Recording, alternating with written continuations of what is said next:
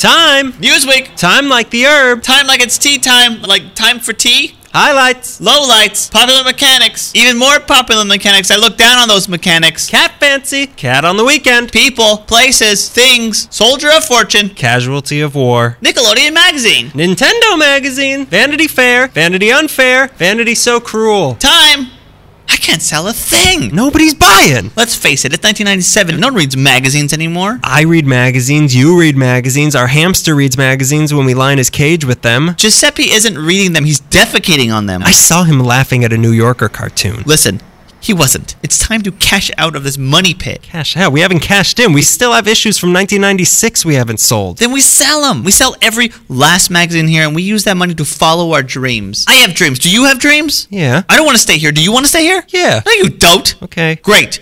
Grab every issue here. We're going to the one place where magazines will always be king. Is it the zoo? No. We're going to international waters. What it is? All nice and decent, slip the curl. Intoxicated, her love high, man like a genie, call with a fly. So me say a virgin, to me a bigger. And to international waters they went, and nobody wanted any. Naked and afraid, they washed back onto shore. Hopeless and defeated, our valiant heroes gave up, only to be saved at the last when they casually sold every last daggum mommy fartin' magazine to one dentist's office. Good job, boys. America could use more men like you. Resourceful, single, naked, desperate. All right. Willing to take. Stop it. Get back to our story.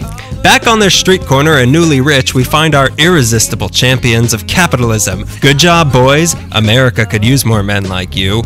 Resourceful. Enough. Well, we did it. I finally have enough seed money to invest in the one thing I know will always be around dial up internet. What about you? What are you going to invest your money in? Beanie Babies.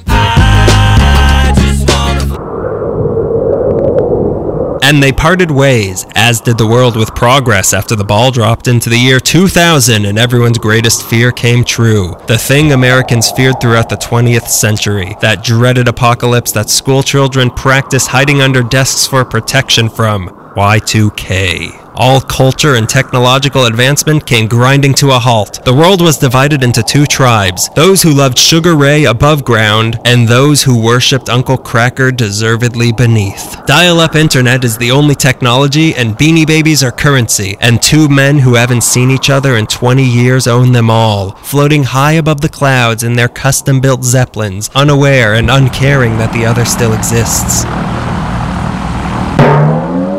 You bumped my Zeppelin. Pull over, land on that corner. I'm to slug you one. I'm gonna kick your mommy farting butt. Duck your Zeppelin. Let me get a good look at you. Hey, wait a minute. This stinky old corner looks familiar. It can't be. It's you, my old business partner. I haven't seen you since you invested in dial up internet. How's business? Slow, the way we like it. And you invested in Beanie Babies. How's that going? Adorable and priceless. Where are you going in such a hurry? I was on my way to Sugar Ray's final concert on the roof of Abbey Road Studios. What about you? I was going there too, but we gotta get there before sundown. Ah, right. The crackers. Curse this new world order. Curse my financial foresight and these adorable beanie babies. Yeah, hey, it's not perfect, but we should have voted. Really, we gotta go. We shouldn't be on the surface too long. You remember the good times we had on this corner? Just you, me, and the magazines? Yeah, yeah, it was great fun, and there's great times ahead, but we have to get moving. Magazines. Boy, I sure miss those things. I know, but times change, and it isn't safe here anymore. No. No, I suppose not. They're coming. Undock your Zeppelin. I can't keep running. What are you waiting for? You have to. It's not safe here. Get in my Zeppelin. No, follow me. It'll be all right. No. I just want to fly. I see what you did there. I'm gonna die now. Goodbye, old friend. One last thing. Can I have your beanie babies? Leave the tags on! The sea, I'm singing. Oh, wait, no. I like Smash Mouth. Some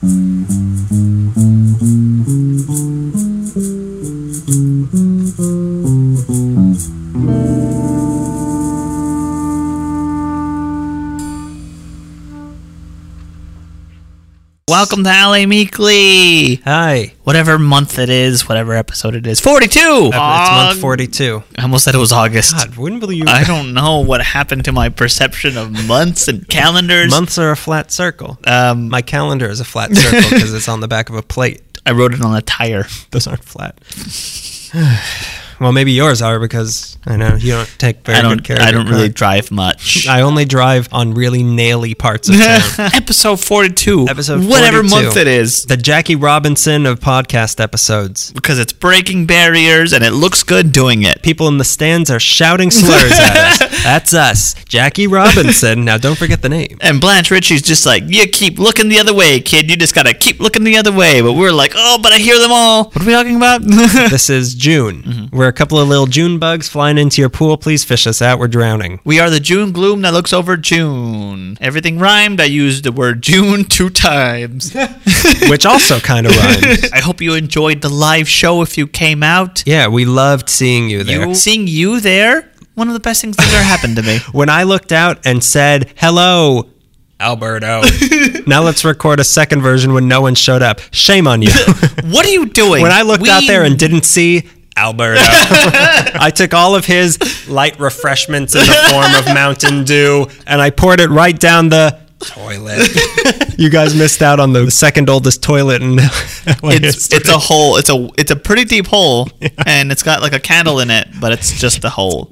Just so you know where the bottom is, they put a candle down there. Also, don't poop on the candle. It's hard to get down there. this month, we're going to be talking about magazines that were big in Los Angeles or starred in Los Angeles that were that were big in Los Angeles. beautifully put. I'm a poet. 42 months in, and we can't even describe what an episode is about. I'm the poet laureate of introing podcast I'm the poet and I do it. That's a, a line from Homer Simpson's book. I, Big or started in Los Angeles. Yeah. We've talked about a few in the past, like the uh, the Advocate and Yes. a few other things. But since we've since we oh, oh my god since we oh I'm turning into a. I'm gonna see no more inside of me. Rupert Murdoch burst out of my chest. Gotta come from somewhere. All of our flan, all of our flans. We don't have fans. We have flans. We have flans or one flan. I'm your biggest flan.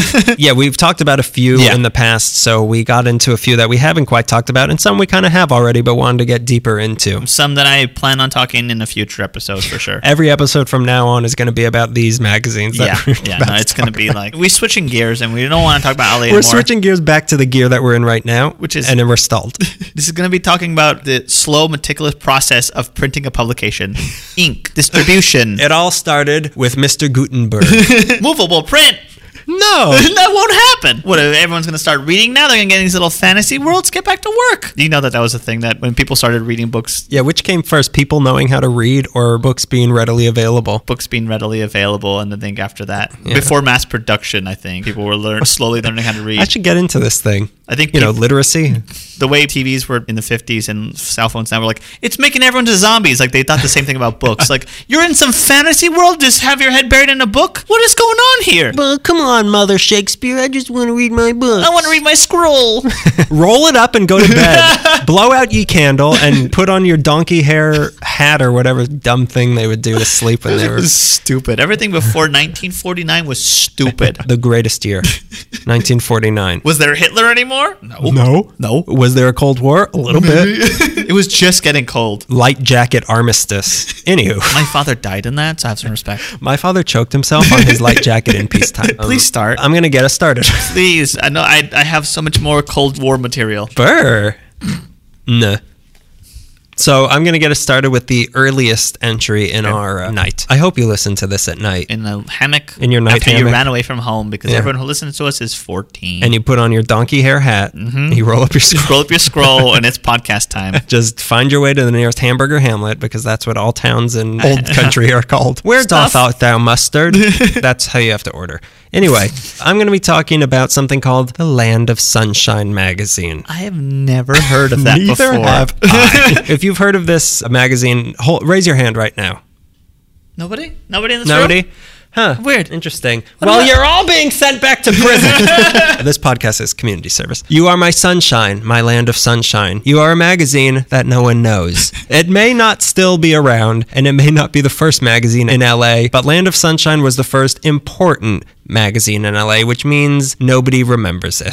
During the 1800s, San Francisco had a big magazine boom because at the time they were so secluded from the East Coast that they could make any sort of magazine they wanted without having to face the competition of the strong, well established East Coast magazines, Yeah. which they wouldn't have stood a chance against. What, it was in New York City, the like the capital of the world or something? I hate to break it to you. I hope you break New York City. That's the reason for our podcast is to break other cities. We're slowly. My sensei always told me that if you punch New York City just once every day, eventually um, it'll punch back, and you're going to be killed. and it doesn't feel good.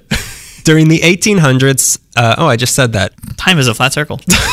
Remember how we said we are stuck in one gear in every episode? We're starting now. During the 1800s, so you know, seclusion. You can all relate to that. Yeah. So they had a really thriving magazine in San Francisco around that time. You know, the old 19th time? century. Yeah. they put on their donkey skin hats and they walked across their donkey skin bridge, which it was made out of that at the time. Um, Smelled so bad. Still does. So they had a really thriving magazine scene with things like Overland Monthly, but by the time LA was populated enough to justify having a magazine, that seclusion didn't exist anymore. So the advantage that came with the lack of competition was gone, and LA magazines had to fight and usually die against the more established East Coast publications. like Gallipoli. It was a lot like Gallipoli. It's like right when you came out of the trenches, boom, you were dead. Gallipoli. Throughout the 1870s and 80s, a few local LA magazines came and went, but nothing of consequence except for in 1877 with the first LA magazine that was worth remembering Southern California Horticulturist. Oh, that sounds nice. It sounds like a lot of oranges on the cover. So it came out monthly, and in my opinion, that's still too often for this horticulture magazine. There was the Porcupine that was put out by Horace Bell in 1882 that came out weekly, and it was like political corruption and injustices. But most magazines that were coming out around then were strictly promotional of the supple young town of Los Angeles. Oh, I see. Boosterism. Exactly. You know, like the kind of seat I'm sitting in right now. Porcupine? A porcupine donkey chair, which is a very dirty thing in some parts of the world. the early ones were powered mostly by the railroad companies who would use them to draw people in from out of town to buy the land they were selling, made valuable by the tracks of their own railroads. So the circle, capitalism is a flat circle. It's also cannibalistic and carnivorous. Ouroboros is a flat circle. then, when the railroad boom ended, this noble mantle was picked up by the various local chambers of commerce and business boards and hotel associations and immigration boards, that sort of thing. All groups who had a stake in the population growth of the city. So, from this crowd emerged a man from Chicago named Charles Dwight Willard. Born in 1860, he was best known for being poor.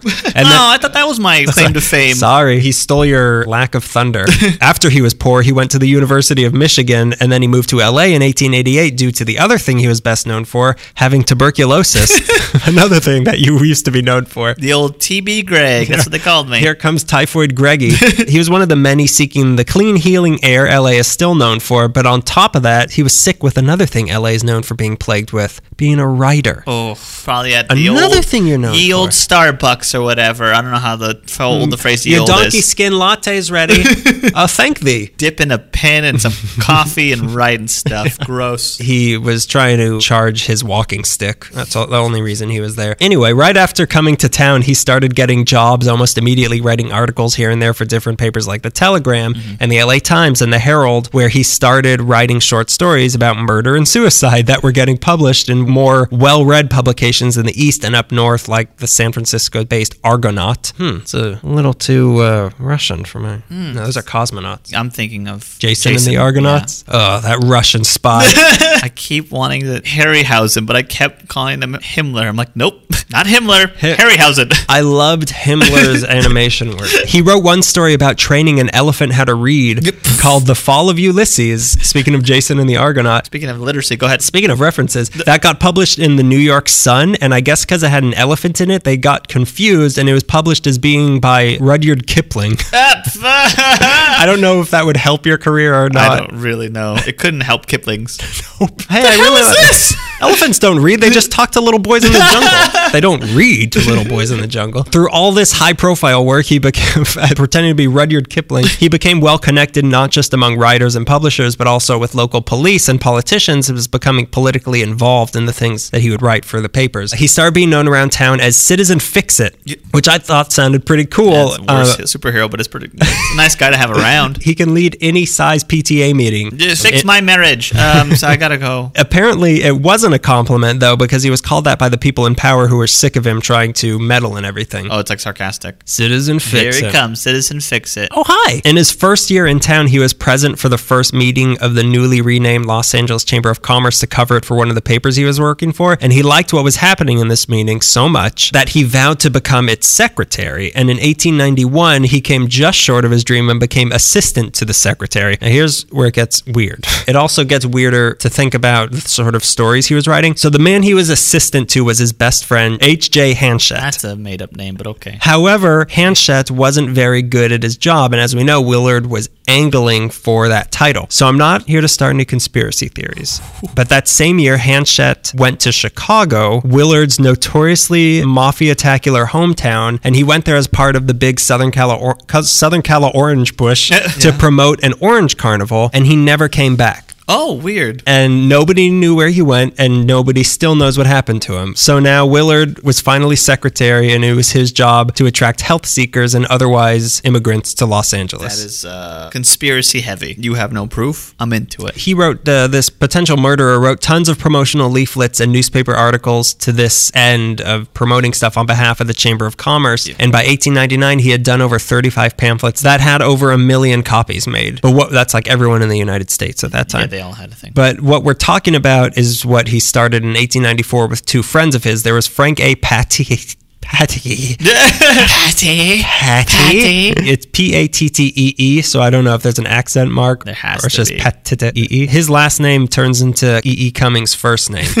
so there was him who worked with him in the Chamber of Commerce, and Harry Ellington Brooke, who was a British writer that came to LA in 1886 to write editorials for the LA Times and would occasionally write pamphlets for the Chamber of Commerce. One of these pamphlets he did in 1893 was called The Land of Sunshine, and it was so popular that they ended up printing 75,000 copies of it. But Willard saw it and he saw, now that's got more potential. I'm going to murder this man.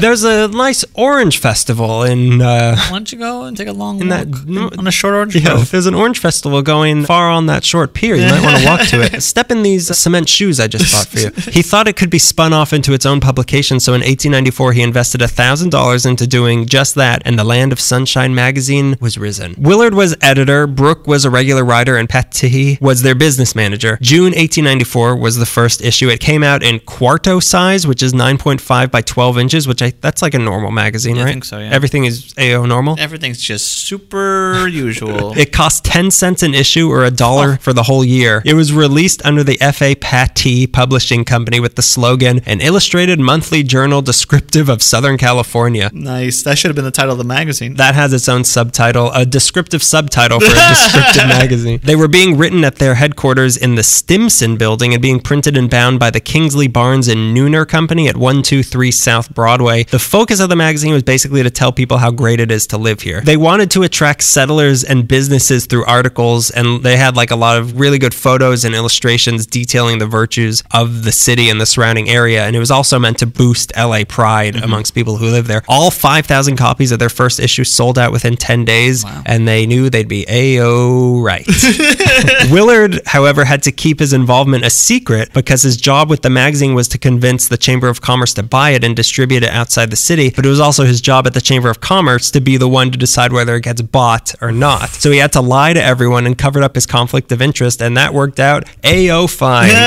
What's a little conflict of interest to a potential best friend killer? But after only six months, it was becoming clear that this setup wasn't sustainable because not only was he busy at the Chamber of Commerce, but he also couldn't publish stories in the magazine under his own name because of the double life. So he offered the job of co editor to a friend of his who also happened to be the most qualified person in the city for this job, our old friend Charles Fletcher Lummis. Old walkie-talkie Charles Loomis. I'm gonna walk. walk from another state to California. he walked across like the entire country. He walks. He talks. Walkie-talkie. Why are you questioning that? he didn't speak a word though. He's like the Native American from One Flew Over the Cuckoo's Nest. Yeah, he was huge. yeah, he was a tall dude. What I'm trying to say is he would knock down water fountains. Loomis came in strong with his first. he's not going to walk. he, he came in with the strength of a water fountain. His first article in the magazine was a celebration of the moral and physical virtues of Latinas. All right. I mean, there's nothing wrong with that. It consisted of three words, Vava and Voom. Eh, but his Viva Viva.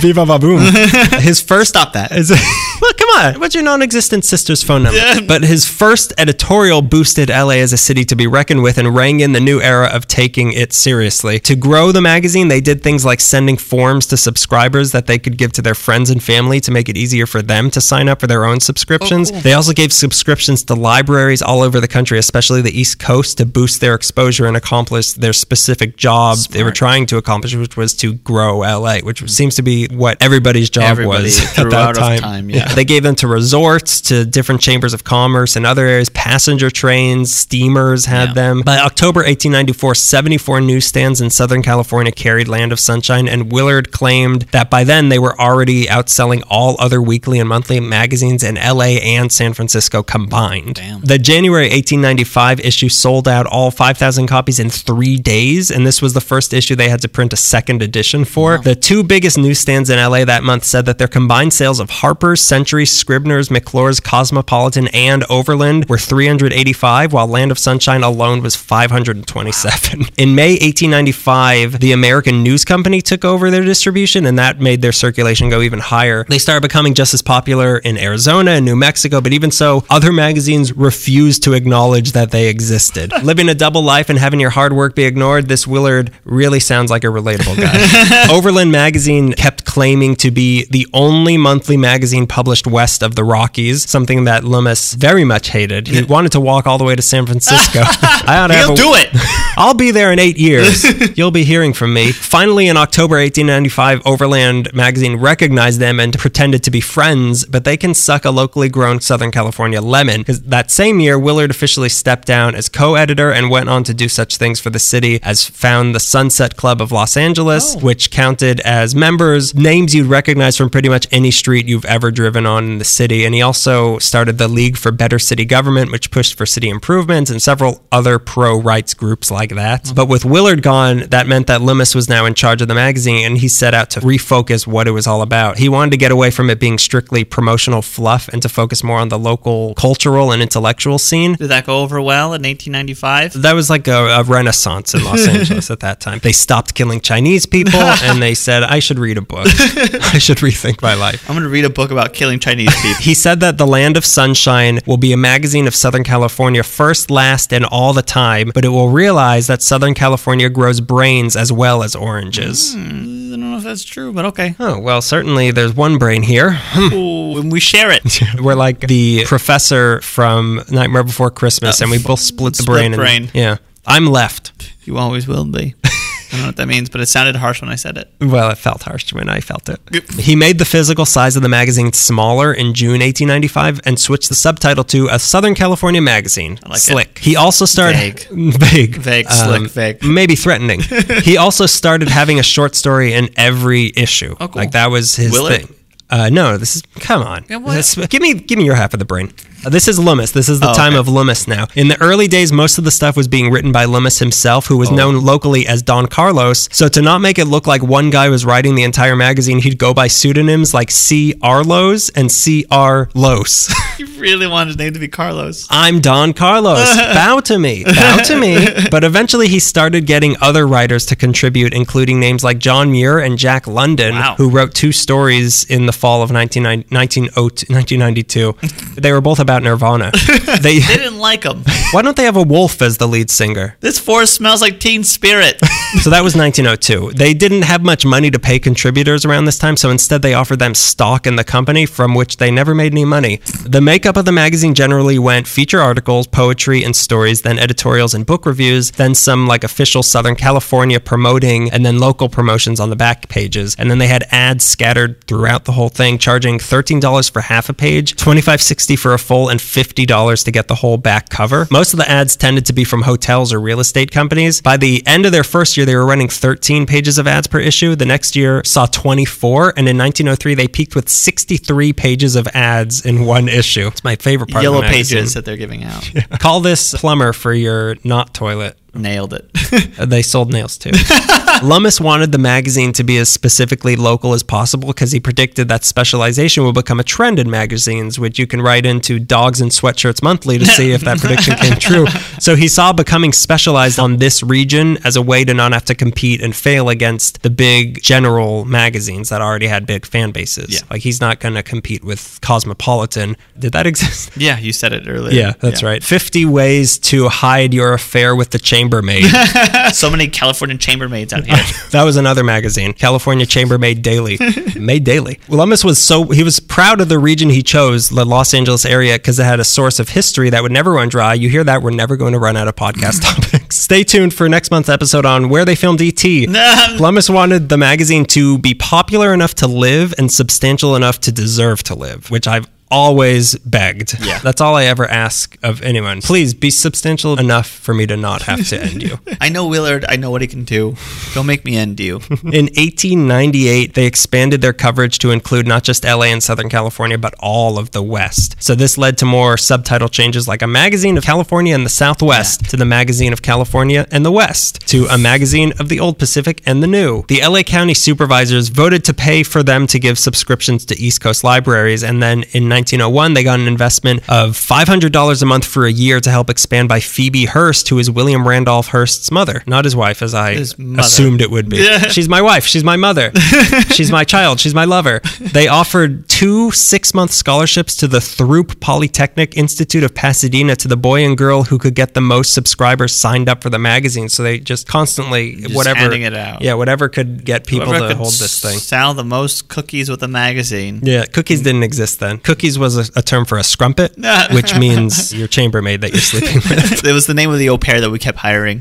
Miss Scrumpet's here. The July 1899 circulation was just over 9,000, which justified consolidating their headquarters and moving to 121.5 South Broadway, right in the heart of where all the other big publications in town were. In January 1902, in the final step of severing their birth ties to the Chamber of Commerce, they changed their name to Out West, which I kept thinking was another gay magazine Yeah. that Los Angeles created, but it's not. It sounds like a good one because it sounds like mostly cowboy themed. Oof. Oh boy. Lummis felt that this was a stronger name. They were going to call it Pacific Monthly as a Western counterpart to Atlantic Monthly, so we called it. Yeah. They were gonna name it in a parody of itself. Because there was Atlantic Monthly, which is now the Atlantic. It was their fun little way of Yeah. balancing the country. But the word Pacific in titles was already overplayed, even at that point, and Lummis felt that Out West reflected their new, broader scope better. Horizons, cactuses, mountains. They still kept on every cover the words formerly the land of sunshine so nobody would get confused. Yeah. And they brought in an artist named JD Gleason to do their new covers. They doubled their prices to 20 cents an issue or $2 a year.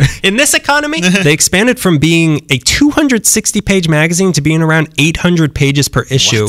That's a, novel. That's Ulysses. Yeah, well, the Fall of Ulysses, you know, the talking elephant story by Rudyard Kipling. that quickly got cut back down to being a more conservative 500 pages per issue. Only 400 are ads. magazines used to be really big, right? But Yeah. when they were more popular, because that's all you had for the month. Yeah, uh, yeah, they were really big. Greg is confirmed. On uh, what is it? The Internet Archive. You can go through old magazines and stuff. And I'm Yeah. like, how many pages are in this? 800. yeah, 800. Just like That's ridiculous. Imagine weird PDFs. Everything used to be bigger. Yeah, everything was from Texas because we used to all be Texas, so everything was bigger. Yeah, once we cut it off, it's like everything started shrinking down slowly. Now we have what, like little baby cactus we put Now, everywhere. now it's our movies that are longer. Uh, how did you do it? You're so funny. I don't know. I think I'm thinking of sending that one into Reader's Digest. Conan or Reader's Digest. I don't know, whichever one gets back to me first. People loved this though. The circulation at the end of 1903 was just under 11,000, but by the end of 1904 it was around 15,000. That year they were now big enough to start the Out West Magazine Company, which relocated headquarters to 207 New High Street. By 1907 they had subscribers in Europe, South America, Asia, and New Zealand, but in the end 1903 and 1904 really were their peak. In February 1903, Lummis already started letting in other editors to train them for the day that they would inherit the factory. That day came in November 1909 with little Charlie Bucket came. They yelled at him a little bit, and then Stop licking the magazines. Once he put the ma- the free uh, magazine they stole from or free whatever, just keep talking. the everlasting magazine edition. That's that what you're going for? yeah, and then they yelled at him, and then they said he got the job. Go ahead. In November 1909, he cashed out of the magazine. He walked to whatever crazy, he did whatever weird thing he liked doing after that. Without Lummis, the magazine lost its soul because that was part of the deal. He had to take it with him. Um, I sold it. it had really become an expression of his personality. He used it to push issues he cared about, like Native American rights, getting better city infrastructure, historical conservation. He translated a lot of important historical documents that were in Spanish and published them in English for the first time in the magazine, like Junipero Serra's diary. Wow. We knew that guy had a lot Scandal. to say. Yeah. That's why it was 800. He wrote over 250 poems, stories, articles, and essays during his time there, including his regular editorial section in The Lion's Den. After him, editors like C.F. Edholm, George Wharton James, and Lanny Haynes Martin passed through, but the quality went down and down, just Yeah. like the quality of those names did. in June 1917, they ended regular publication, and in May 1923, they jumped into the arms of their old enemy, Overland Monthly, saying, Help me, help me, I'm drowning. But Overland Monthly said, Wait, I can't swim. And in July 1935, both magazines shut down forever, and nobody will ever speak of them again. Wow, and that sounds like they're Underland now. See what I did? Send that in with your packet. Send that in with your Reader Digest packet. I got two jokes for you. Lummis is a pretty cool guy. I think we made fun of him a lot last time. He's probably the most. I was thinking because I remember at one point someone asked us, or we were afraid of being asked, if you could have like a dinner with four people from LA history, who would they be? And I think Loomis would be there. yeah, for sure. Because he doesn't eat much, and I'd get two portions. One quarter portion.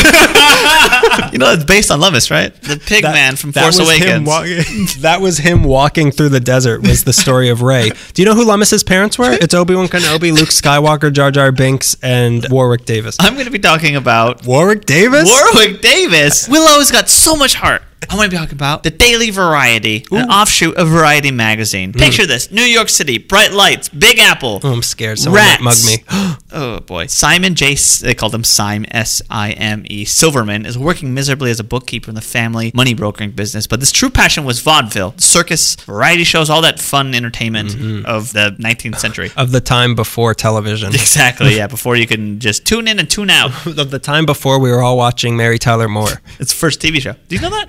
Silverman surrounded himself with performers and entertainers and had a side gig writing about the entertainment circuit for a publication called the Daily America, which didn't last long. But fortunately, he needed waiting for the next writing gig at the Daily Telegraph. But even there, that didn't last long. Is he. Spider Man?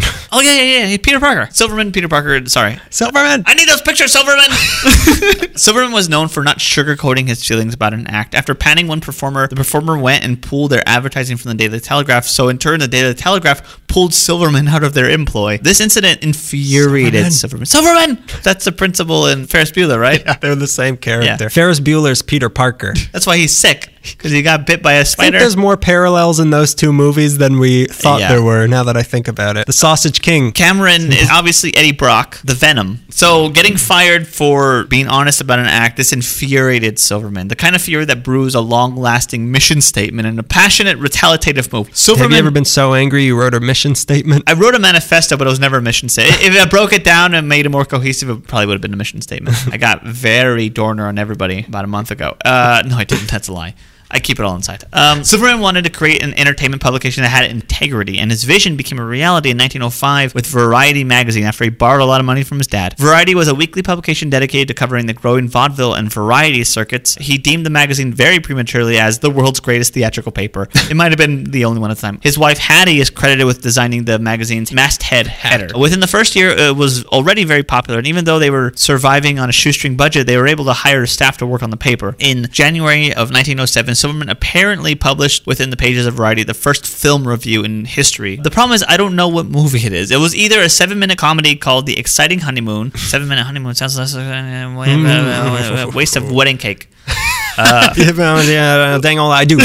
It was either Exciting Honeymoon or a 13 minute film, A Life of a Cowboy, from Edwin S. Porter, who was the same man who did the Great Train Robbery. I feel like my life as a cowboy is the documentary version of the Great Train Robbery. There's the fiction version and the nonfiction. That- it's like how people they release 3D and non 3D Yeah, versions exactly. now. Yeah. they, they weren't sure if movies were supposed to be real or fake back then, so they did both. This was the backup stuff. I know that we shot at you and we threw a train at you last time, but this one's going to be a little bit different. This one's true. Apparently, I was reading reviews at the time. They didn't know how to watch movies, so it wasn't like grading something as a cohesive drama. It was sort of like reviewing a series of incidents. Like bandits are attacking a saloon, and then there's a stagecoach, and then a Native Americans attack, and then a young girl gets kidnapped. Whether it's the first film review or not, here's the review of Life of a Cowboy. It covers a wide range of subjects, and the locale seems to be really the Western Plains. The picture runs from a Western mining camp bar room to the arrival of a stagecoach at a ranch with tenderfeet, tenderfeet because that's very hmm. offensive. The chase of cowboys through pretty woods and rolling fields to the recapture of the girl and the tragic finale where an Indian girl shoots Oh, a murderous yeah. bad Spoiler, man. spoiler, spoiler. I don't want. Oh, you know what? I'm gonna give any more away. Basically, their film review was just Turns like out he was this dead all happened along." and this happened and he was dead all along. Through his years writing for Variety, Waste of a wedding cake.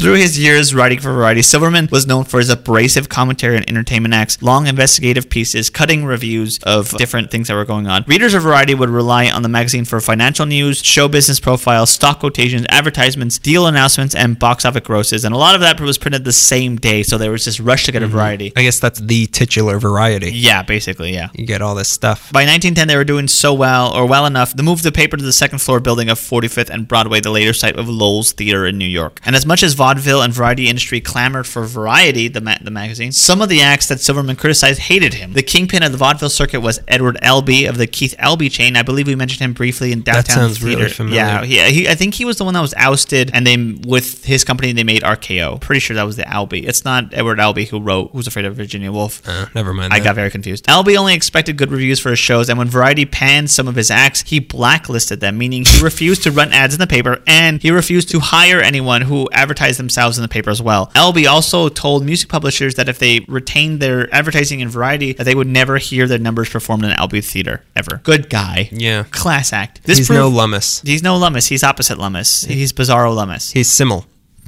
This proved to be a setback for Silverman and Variety, but refused to back down and tarnish the integrity of his magazine. But time wore on both these men, and they were exhausted by this tug of war, as I called it. So they signed an agreement that allowed advertising of Variety by Albee artists, and that allowed Variety reporters into Albee theaters. This rubbed many vaudeville actors, known as the White Rats. I don't know why, so now ask me. There had been a strike in 1907 against Albee, and many of these White Rats clung to the side of Variety, but this handshaking deal was a smack to the face of any cutthroat strikers. So one of the White Rats tried to shoot Silverman in his office. Oh my god. The initial story was that a white rat actor marched into the office and gunned Silverman down, but that's not really true. What it really happened was there was an actor, he got drunk and he shot at the window from ground level, and Silverman wasn't even in his office. I thought it was gonna be like a vaudeville routine. He'd go in to shoot him, But- but the gun is, clogged. Is, Yeah. yeah. no, it's clogged, and he starts looking at it and he shoots himself. Classic vaudeville. Classic. Suicide joke. They That's what vaudeville was built on. The amount of suicide jokes. It was so funny pre 1950. so, with the focus of Variety shifting from live performances to movies, Silverman decided to open a West Coast branch for Variety in, guess where? Hollywood, California. Sunshine, oranges, the palm trees. Oranges. Oranges, oranges. which is a meat flavored orange. a orange. And now we're finally in Los Angeles. Finally, Thank after God. all this time in Los Angeles, the sun, what is this thing? Not everything's a So building healthy. made of rats. Silverman had been spending some summers in Los Angeles, dividing time actually between Palm Springs and LA. And in 1933, he decided to move to Los Angeles for what seems to be two reasons. The first was to start the West Coast branch of Variety, which was to be called the Daily Variety, with a fun green logo instead of the red logo that we've come to know with the East Coast Variety. The second reason was for his health. I don't know what ailment he suffered from, but he wasn't feeling well. He thought that moving to Los Angeles with a refreshing climate would help. And he died two weeks later. they found him dead from a heart Did he attack. really? Yeah, on September 22nd in his room at the Ambassador Hotel, lying on the bathroom floor. Isn't that a Shaggy song? they found him in the bathroom of the ambassador. he had tuberculosis.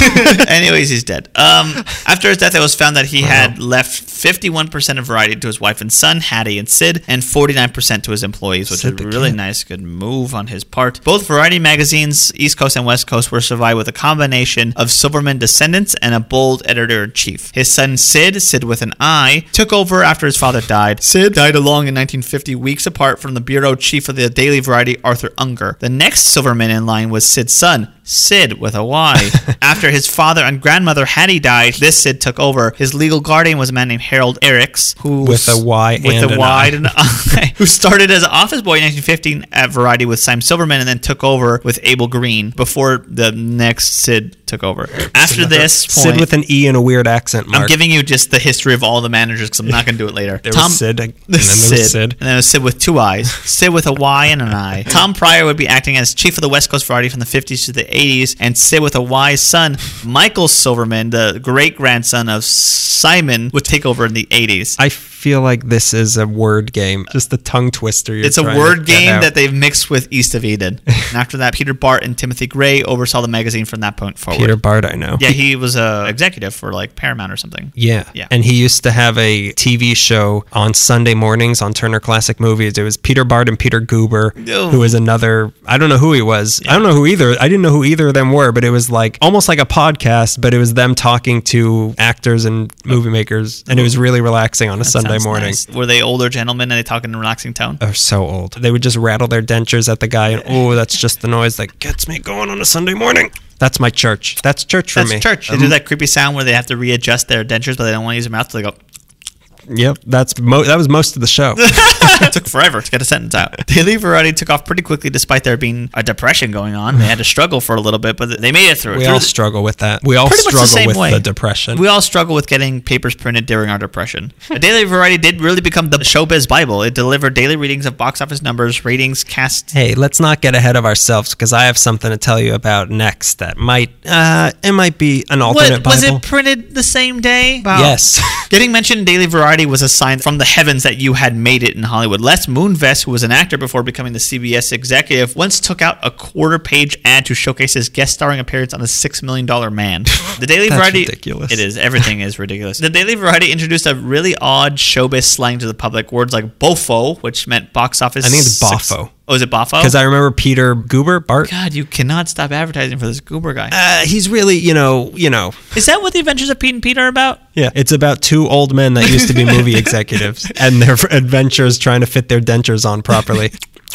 He had a book called Boffo, I think. Bafo, Yeah. which means big box office success. Oaters, which means westerns, and legs, as in a film that is a long running hit. Ankled was a term for an executive leaving a job. They hmm. also did these weird ass headlines. One example I found, they're like, I have to do them in old timey voice. Sticks, Nix, Hick Pix, which stated rural audiences reject movies with farm themes. They this is so going along the line of everyone named Simon and Sid. Exactly. No, this is the same. It like what was they had no way to express anger or, or their own like personal anguish, so they just did stupid. I'm gonna things. rhyme about it. Wall Street lays eggs, meaning the stock market crashed. This didn't die out either. This isn't just some old timey thing I'm talking about. This is from January 2004. King nips ship with 11 noms. You want to try to guess what that means? I'm gonna do it again. It's King nips ship with 11 noms. King nips ship with, With 11 11 noms. I like this. This could be a new game we play. Let me think. Old timey headlines. King nips ships with 11 ship, like a ship. Okay, so 11 nominations. King It, keep in mind this is January 2004 if that helps. Okay, context. King King what? King nips Okay.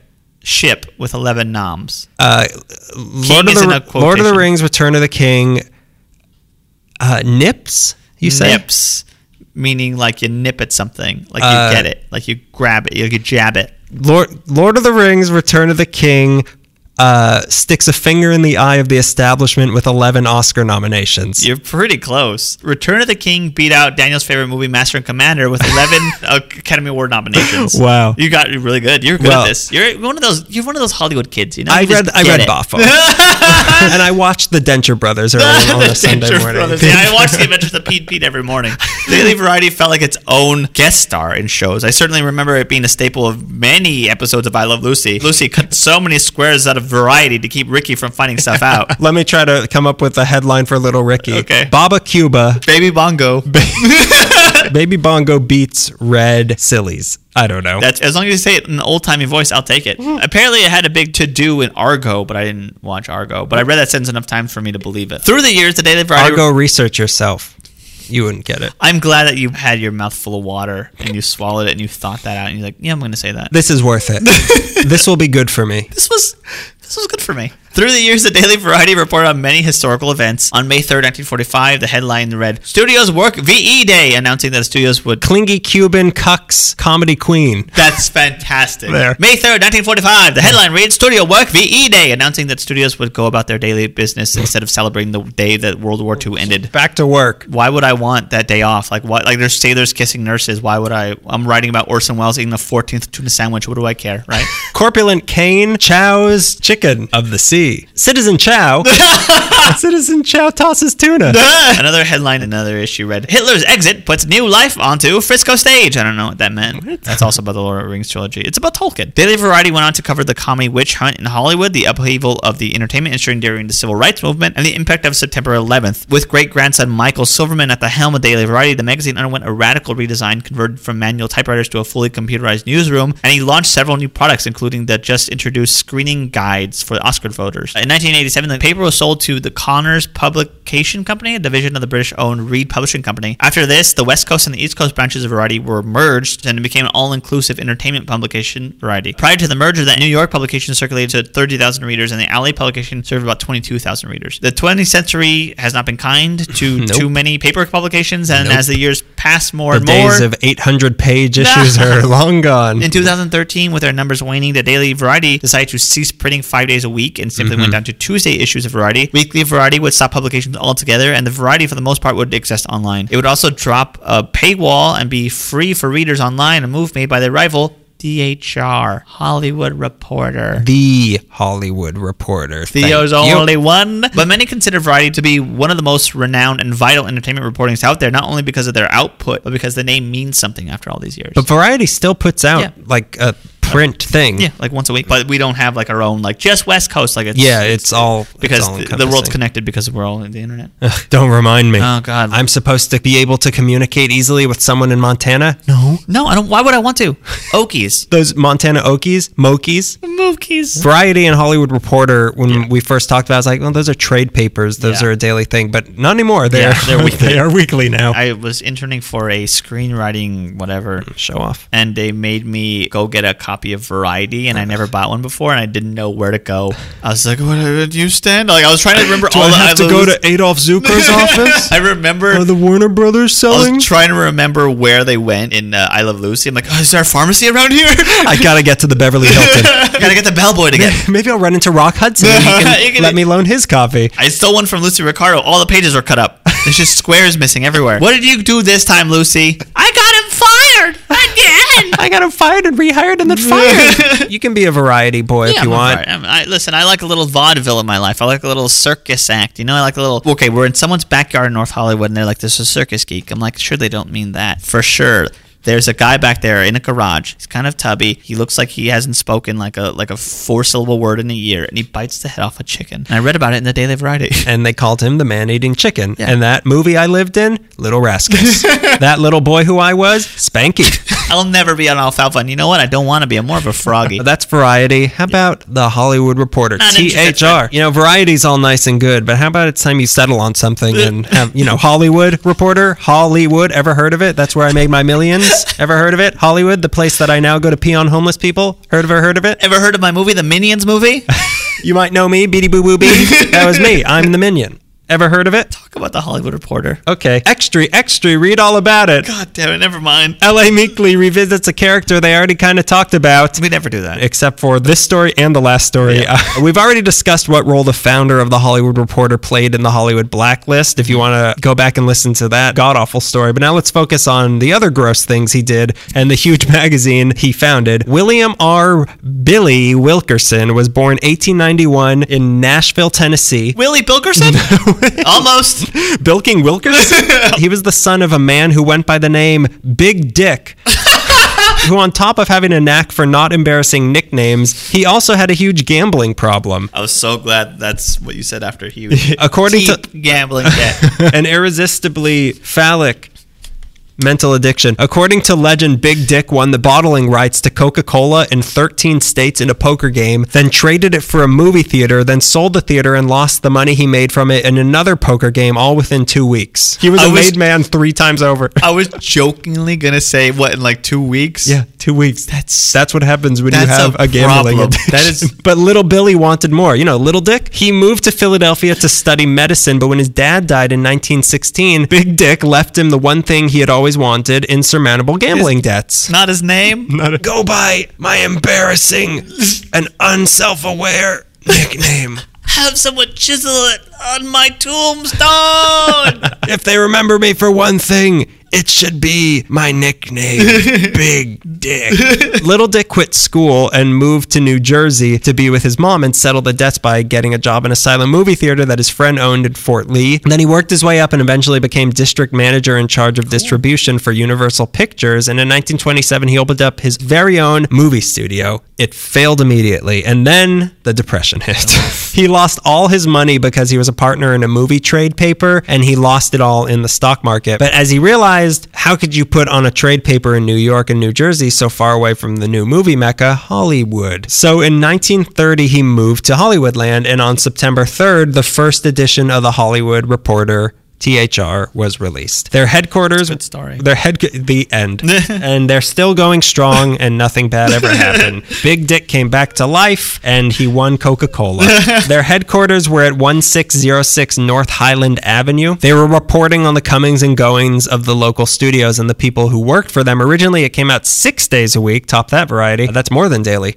But in late 31 to early 32, they went Tuesday to Saturday. Then in mid 32, back to Monday to Saturday until June 1940 when it did Monday through Friday. And they kept that up for a very long time. Their original slogan was "Today's film news today." Today. It, uh, now it was uh, highly stylized, like uh, like yours was. They used industry lingo, made up their own insider jargon. They called studios the plant, and directors wouldn't direct; they would megaphone. No, It's kind of fun. That's fun. They had the rambling reporter column written by Billy's second wife, Edith Gwynn. The managing editor was Frank Pope, but the paper was Billy's. It was in Billy's voice, which sounded like this. I'm little Billy. and I want to talk about Hollywood. I didn't think too much of Gone with the Wind. Mm. the voice was set out by his trade views column that would be in every edition for 33 years. Every single paper he had this column in. And being in Billy's voice, that meant that this wasn't going to be like any other publication that covered the film industry, which usually just churned out studio approved puff pieces, Yeah. daily variety. Billy was out for celluloid blood. That's what he drinks. What a vampire. What What, a a 24, frames, per second, vampire. Nosferatu 24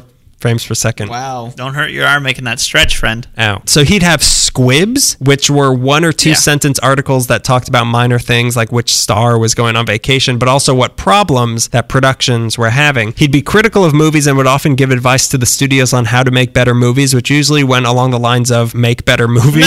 the studios hated the Hollywood Reporter because they were making public things like salaries and controversies, which the studio heads tried so hard to keep secret to maintain the illusion of glamour. So the mm-hmm. reporter was banned from a lot of studios in the early days. Guys like Louis B. Mayer and Adolph Zukor would have meetings to discuss how to put the magazine out of business. Supposedly, the head of publicity at Fox would have stacks of the Hollywood Reporter burned in front of his oh window Oh every morning so he could watch the smoke rise. That's pretty cool. Yeah. Dramatic, cool. Just what you'd expect from Fox.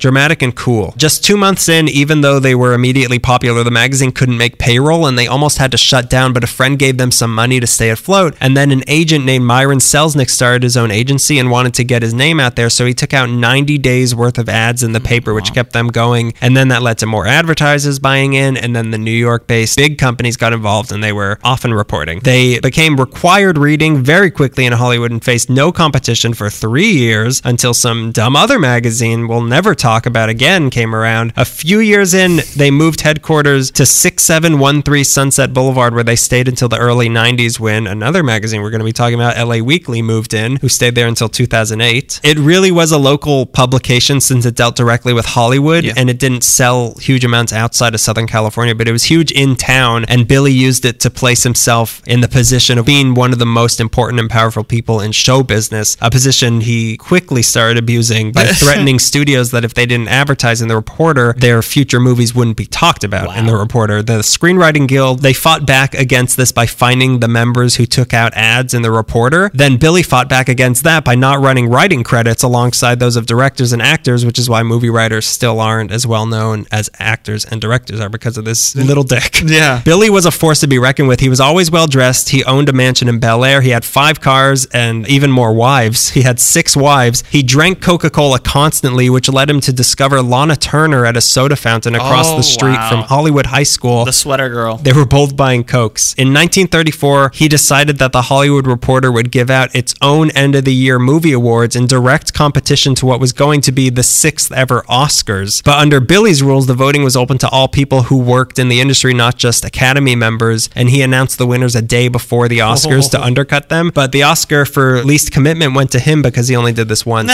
he also spread his wealth into other businesses. In 1933, he opened the Vendome restaurant across the street from their headquarters on mm. Sunset Boulevard. In 34, he opened Cafe Trocadero. And in 40, he opened Ciro's, which is now the comedy store. But a love of Coca Cola wasn't the only genetic trait he shared with his dad, Big Dick. They also shared big, long gambling addictions. Oh no! You think that thing passes on when you watch something your parents abuse as a child? You Yeah. grow up into right into it. Well, when his dad was dying, he threw up all of his gambling addictions on him like the Green Mile. Yeah. Uh, it, it was exactly like that. Trust me. On several occasions, Billy blew the payroll of the reporter gambling and then would have to get it back in loans from Howard Hughes. the one person that understands his plight. so you come to me on They the come- day of my fingernail trimming. On the day of me building this enormous plane that can't even lift off the ground, but I refuse to back down. He would also give prepaid ad space to the head of Fox. Like that's how he would make up for his debts. Billy decided the best way to deal with his gambling addiction was to tackle it head on by opening his own casino that he could gamble in. And that way, if he lost the money, it would still be coming back to him. He saw it as recycling. In 1940, he opened a casino resort in Lake Arrowhead, which turned out to be illegal and was quickly closed. then in 1944, How far into building it before he realized it was illegal? completion. Opening day, uh, big po- scissors. police shutting him down? He's handcuffed to big scissors. I don't know. Then in 1944, he gambled away $750,000 in Las Vegas and decided it was time to open up his own there. So he started building what would become known as the Flamingo Hotel. But in 1946, he ran out of money again. So he went to the most logical loan giver he could think of. East Coast gangster Meyer Lansky, who gave him the money Oh my god. but sent as his representative the just as up and up Bugsy Siegel. Oh, Bugsy. Bugsy almost shot Goebbels. Oh yeah, you. I remember you telling Yeah. me about that. Sorry. I feel like you should tell that story. Have when? Where did we I read that? it in uh, it's in Alley Noir. Bugsy was with his mistress, who was a countess, and they ended up in Italy, and it was during the 40s. Said that they were working on some sort of real estate thing. I don't remember. uh, concentration something. I don't know. I don't remember. Some sort of estate in Auschwitz. I don't know. so they get to wherever they were living, I believe in Italy, and the Nazis have taken it over. And Goebbels was there, and Goebbels was rude to Bugsy. He's like, "I'm gonna whack this guy." like I don't like. Like it wasn't anything to do with like Nazism. He was just a he was just a big dick to him. He was a Billy Wilkerson senior. That's one of those stories from That- LA it- history. it's like a weird mashup of. Yeah. It's like Um, Abraham Lincoln versus zombies. Imagine- Jewish gangsters versus high up Nazis. Imagine the headline if an LA gangster shot a Oh. high-ranking Nazi Ooh, officer. that'd be great. Oof. It still could happen. I mean, this is all relevant. All these Sadly. players are back. So he was now paired up with uh, Nazi shooting Bugsy Siegel, who Billy constantly got into disputes with regarding who was in charge of designing the casino. Yeah. Eventually, Billy gave up his control to Siegel in exchange for stock in Siegel's hotel company to the point that Billy now owned almost half of Siegel's company. In 1947, Siegel intimidated Billy into cashing out of the Flamingo for $600,000 and then proceeded to threaten Billy's life, which sent Billy to Paris to hide out for several months. During this time, Siegel was mysteriously rubbed off. Rubbed off? Or bumped off? Mysteriously- No, well, he was- he is dead. he's he dead. was murdered. was it mysterious? Yeah, though? as mysterious as a gangster's death could be in Las Vegas. Shot in his he was room. godfathered tooed. Some suspect it was Billy who ordered the hit, but because of his involvement with the Flamingo, Billy is sometimes credited with creating the modern Las Vegas. So this weirdo, he killed a major gangster and, started, started- Las Vegas. If that wasn't enough to damage someone's reputation, in 1946, Billy did just about the worst thing he could possibly have done, which we talked about in our Blacklist episode. He wrote a big expose in his column in The Reporter exposing the communist conspiracy in Hollywood and named names and basically started the Hollywood blacklist. He hated unions, he was bitter against the studio system, and he blamed them for the failure of his old studio. So, this is the very mature way he chose to work Yeah. through that. The Reporter got banned by all groups that were against HUAC because of this, and it lost a lot of respect in town but it didn't really have an effect on their circulation numbers. In 1947, they had some 6,300 subscribers, and by 1967, they had over 10,000. You can hear more about that, the details of that in the other one. But Billy never acknowledged the damage that he caused. Why would he? He said, What I think and write doesn't have much influence. I can't reform Hollywood. No one can, thank God. Luckily, he smoked three packs of cigarettes a day and died of emphysema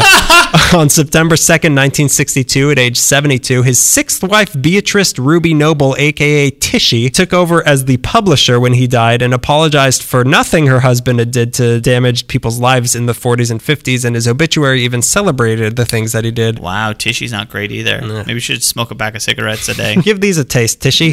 Tichi led the Reporter onward and upward for several decades. In 1986, they launched their monthly Hollywood Reporter magazine, and by 1988, they had weekly circulations of just under 22,000. In April that same year, Tichi sold the magazine to BPI Communications for 26.7 million. Still no formal apology from the Reporter. In 1997, one of their reporters wrote an article about the Reporter's role in the blacklist, the blacklist, and they refused to publish it. Whoa. Daily Variety? What they would have published? Daily Variety, they were too busy, you know, a little bit of this, a little bit of that. they don't commit to anything like the Hollywood Reporter committed to shining light on commies. and a hard light. A light so bright it looks like an electric chair. Which, where are they going to send you? a light so bright it ended your career. Going through the early 2000s, the Reporter and its dreaded no good competitor were severely undercut by the growth of websites like The Wrap and Deadline and IndieWire that provided all the information that they were giving only faster and for free. They also had lots of big layoffs in 2008 when the recession hit. So to deal with this, they brought in Janice Min from Us Weekly as the editor who revamped everything. She made their website good, and in a huge break from tradition, she changed it from a printed daily trade paper to a glossy weekly magazine, which upset many people because of her Us Weekly background. They feared it would become a consumer magazine rather than a trade informer, but they saw that wasn't the case pretty quickly. The articles became more in depth and thoughtful, and they were hard hitting. And just a year after Min took over, online visits on their website rose 800% to 4.5 million. So it was a big success. In 2012, Billy's son, William Wilkerson III, Triple Dick, finally issued a formal apology on his dad's for behalf him. for the role in the blacklist. They followed that up in 2013 by starting a style website called Pret-a-Reporter. Ooh, In- fancy boy. In 2015, the magazine was again losing 25 to 30 million dollars a year and was sold to Todd Boehly, who is a co-owner of the A24 production company. Also has a gambling I debt. think the, the the Witch, yeah, the Witch was uh, The he lost a bet. The Vi- the VVITCH, Yeah. and he also owns. He's a co-owner of the Dodgers. So the end of this story is yet to be written. no. That's theatricality. big dick style. Well, wait here for the sword end. Oh, they just shut down. Okay, we can keep going. Oh, And- Russia owns them now. and they've been hacked. Slash Magazine mm. ran 29 issues between 1977 to 1980 and was the most influential punk magazine from Southern California. It hit right at the right time. Punk on the West Coast really reached a frenzy between 75 to 82, and Slash was there to cover everything that happened. It was centerpiece to the scene. Slash started as an art project between Steve Saminoff and Melanie Neeson, who were dating at the time. And they wanted. Ooh, stop, I don't know. They were just friends. I don't know. Yeah, and they kiss. They kiss on the printing press. Ooh.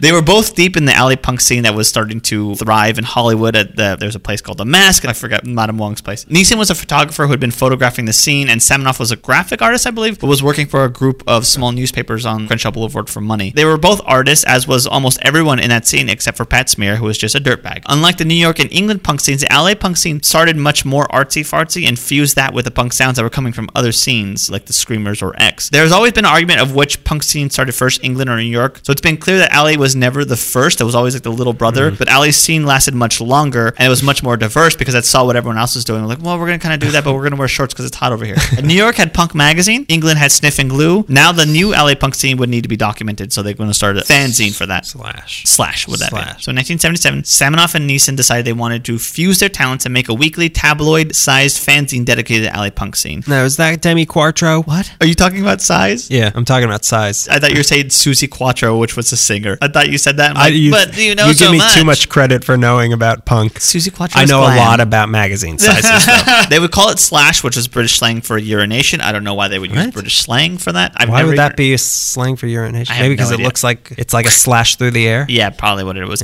Why are you going to use British? Okay, it was printed on cheap Because paper. we don't have slang. They would have called it bodacious. Cowabunga, bitchin'. I don't know. In and Out magazine. I just read article today saying people voted Five Guys is Yeah, better I saw that. But who voted that? Like I've never no Five one- Guys? Yeah, it won five to nothing. Slash printed on cheap paper and featured Neeson's photographs, original interviews, album reviews, flyers for upcoming shows, as well as other artistic contributions from their friends who were in the scene. Some of the writers were also from the bands that were being covered. Claude Kickboy Face Bessy fronted the band Catholic Discipline, and on Wikipedia they list him as a founder of the scene, but I don't know if that's true. But he did write editorials and reviews. Uh, also- I was also a founder of the scene. Uh, Check my Wikipedia. Imagine the day when we get a Wikipedia oh, page. Oh God! And it says that we were at the forefront of the LA punk scene because we added it the ourselves. new LA punk. Yeah. they shot JFK. Oh, who'd have thought? Montebello born Jeffrey Lee Pierce from the band The Gun Club contributed, as did Chris D of the Flesh Eaters. I'm so out of my element right now. It's okay. Chris D came into the Staples where I worked and he didn't like me very much. Because he knew that you started the punk scene. he read the Wikipedia page. He checks it I know you. I know what you're about. I know you. You scared me. I say it like Lucy. You scared me. if anyone knows what episode's that from, please let us know. Randy Redhead recoils. Scenester Pleasant Geeham or Gilliam. I don't never know how to say her name. I've been looking at her name for years now and never know. It's Pleasant Geeham of the Screaming Sirens and just being in every photograph of the scene I've ever seen. She contributed as well. The first issue was put together very quickly with Semenoff using tools from his day job to produce the layouts and Neeson borrowing a darkroom to create prints that belonged to her mother's boyfriend Marvin Rand, who was an architect. You know your cousin Marvin Rand. Mm. You know that new punk scene you're looking for. Well, listen- Greg and Daniel started it. Check Wikipedia. Marvin Rand was an architectural photographer who rivaled Julius Shulman in capturing the houses and buildings in the city. I, again, this is all going over my mohawked head. and it's pretty high. It's so your, high. your neck looks like it's in pain. Uh. It was put out in May of 1977 and sold for 50 cents wherever they could sell it. Tower Records, which is known for being like, oh, rock and roll and super hip, wouldn't sell the first issue of Slash because they thought it was a monster magazine. Uh, granted, granted though, the cover of the first issue had Dave Vanian of the pioneer British punk band The Damned on the cover, and he's doing what he does best, which is looking like a vampire. In the Take inter- this to Forrest Ackerman. Uncle Forry will take it. What is this? What is this? I don't know what you kids are talking about. My ears are bleeding. This doesn't sound like a saw being wiggled like I like to hear. printed on basically the same kind of paper that Yeah. famous monster was printed on. In the interview with Dave Vanian, the members of the Damned badmouth almost every other punk musician working at the time. The interviews done with Slash were usually pretty raw and informal, proceeded drunkenly and without preparing any questions. In the first issue, they put out a mission statement which captured the creativity and underlining optimism of the scene. The magazine was built out of curiosity and out of hope. Curiosity regarding what looks like a possible rebirth of true rebel music. Hope in its eventual victory over the bland products of professional pop stars have been feeding us. May the punks set this rat-infested industry on fire. Both It- of your stories have involved rats. yeah, real or fake. hypothetical. Imaginary. What I know of Slash is what most people remember it for: insanely cool graphic design. Its layouts felt improvised and they felt fresh. The logo was dripping blood. The photographs Now of each. that's a horror magazine. I like it. Take this to the Ackermansion. I just realized that's another magazine we talked about, Famous Monsters of Filmland. That was an LA magazine. We Could have saved that one for now. Yeah, we should have planned two years ahead for this, for this monumental episode. Nah, the photographs of the covers were cool. The covers are amazing. You like Blondie and Alice Bag and Darby Crash, who I badmouthed last episode. Wait, Blondie? Yeah. Heart of Glass Blondie? Yeah. She was punk? Also, was she from LA? No, she's from New York, but they like if Blondie was coming to LA, they'd Oh, photograph okay. her like But still, she was punk? new wave. It got swallowed up. At the beginning of it, it was I all sort of punk, They and then like evolve. anybody. Well, it who started could- as a horror monster magazine, and then it went to and punk. then it, and then it became music.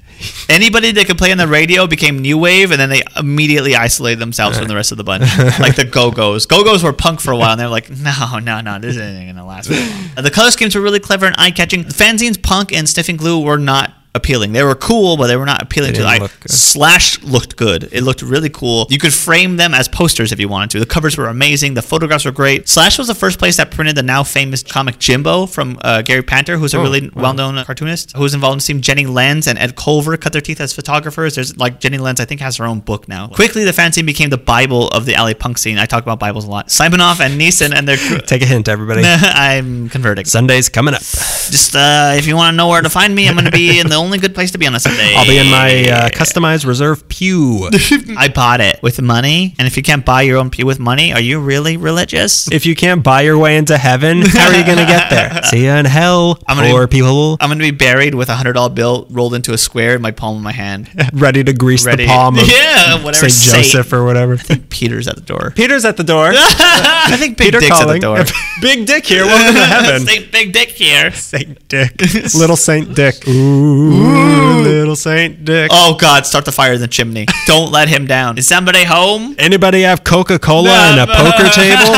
Because I got a lot of angel gold. Anybody have a Coca Cola and some money I could borrow? Simonoff, I hope I'm saying his name right. S I M I O F. Simonoff, Neeson, and their group of writers were guaranteed to be at the best shows of the scene and would surely rush back to document them in Slash because they were involved in the scene. They captured the energy and the creativity of the punk scene from the beginning of the slam pits, which is an LA thing, to the new bands on the horizon. Slam pits. Slam pits like mosh pits, but like Slamming? yeah, No Mo- mosh. Mosh pit is a very outsider term for what happened in the grunge scene, which is like jocks bouncing on shoulders. A slam pit was usually like a bunch of kids running in a circle with the intention of shoving each other into not. Didn't we see Kids. people doing that when we went to that X concert? Yeah. That's what people were doing. what people were doing. I thought they were summoning some sort of dust devil. But or yeah, they something. killed the devil and they do a slam pit around it. Yeah. What's funny is that we saw X were at Hollywood Park, Yeah. and it was a bunch of kind of an older crowd, and they're doing like a slower version of that. but yeah, if you watch footage from like Decline of Western Civilization. A Civil- shove pit. a shove pit, yeah, a lean congregation. If you watch footage from Decline of Western Civilization, which is a documentary about the LA punk scene, it's like watching those old slam pits. Like, oh my god.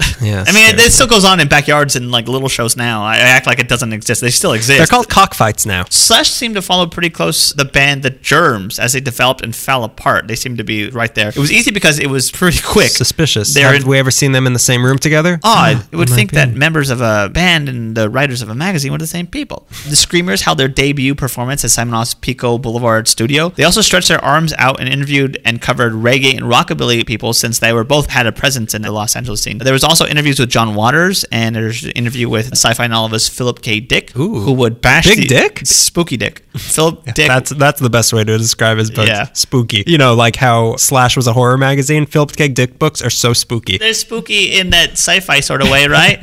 I'm like, I don't, I don't want to think about who, what kind of person I am. or I don't know. robot. Think about androids dreaming about anything at night. in that interview, he bashed the Orange County Homeowners Association for some reason. I don't because know. he was insane. because he had no That's sense of logic. They also started a record company called Slash Records around 1978, I believe, with the initial purpose of releasing the first Germ single, which they also had to raise money for. Other bands who had albums on Slash Records, Los Lobos, who my family abandoned me at the moment of truth of Y2K, were like, "Hey, we're gonna go watch Los Lobos," and we're like, "Eh, "Dude, the ball drops on the Century in like a minute." Wild Lobos are going to be running through here if you're not with me. X- Los Lobos. We're going to a Los Lobos concert at the stroke of midnight. At the stroke of midnight of the century, we laugh about Y2K now, but at the moment we're like, dude, it could really happen. And they're like, hey, we're gonna go watch this band from our youth. this is the millennium of Los Lobos. They're gonna be our new gods once all the stuff turns off. Slash Records had Los Lobos. They put out the first X album. They put out a Knitters album. Knitters is just X performing country blues band. It's just them with different instruments and different. It's pretty good. The Gun Club. Hmm. I don't think so. And they also put out the album of the first punk band I ever fell in love with, the Violent Femmes. So I Slash Records. I want to kiss them in the mouth Oh. directly.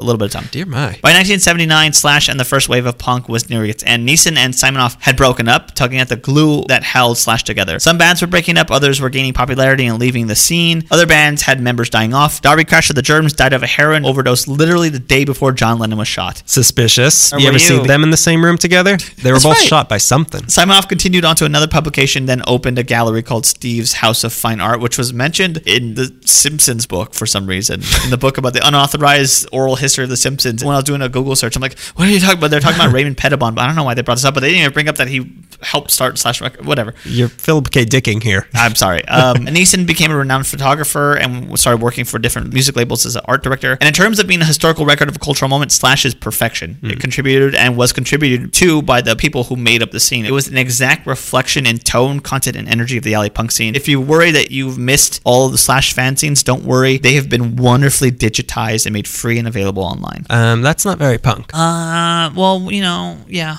Punk is dead and it's a free online now. Coming up on uh, my last magazine here, the punkest of magazines that you could ever What think is of. it? Punk magazine? L.A.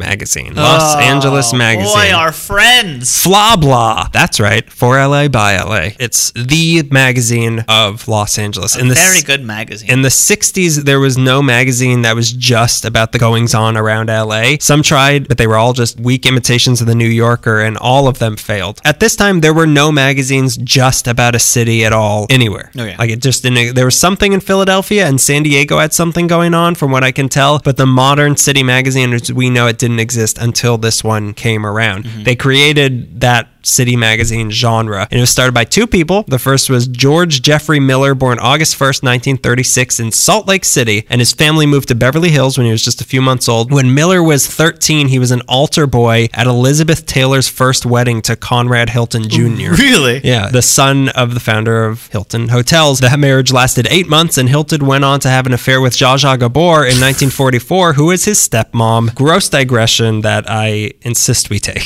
Miller went to Good Shepherd and Loyola High, and then went on to get his master's degree in journalism from UCLA in 1959, and was working on a magazine as part of his final project or whatever when he met an advertising man named David Brown. Miller's magazine was going to be about urban arts, but Brown convinced him to make it into something that celebrated Los Angeles to celebrate the unruly young city in all its contrary glory. It would accept the community on its own terms as the collection of villages it truly was, still looking for an identity, not a center. So in the summer of 1960, the two men hand cut and pasted together the first issue of the Southern California Prompter. In 1961, it promptly was renamed Los Angeles Magazine. Their Thank you.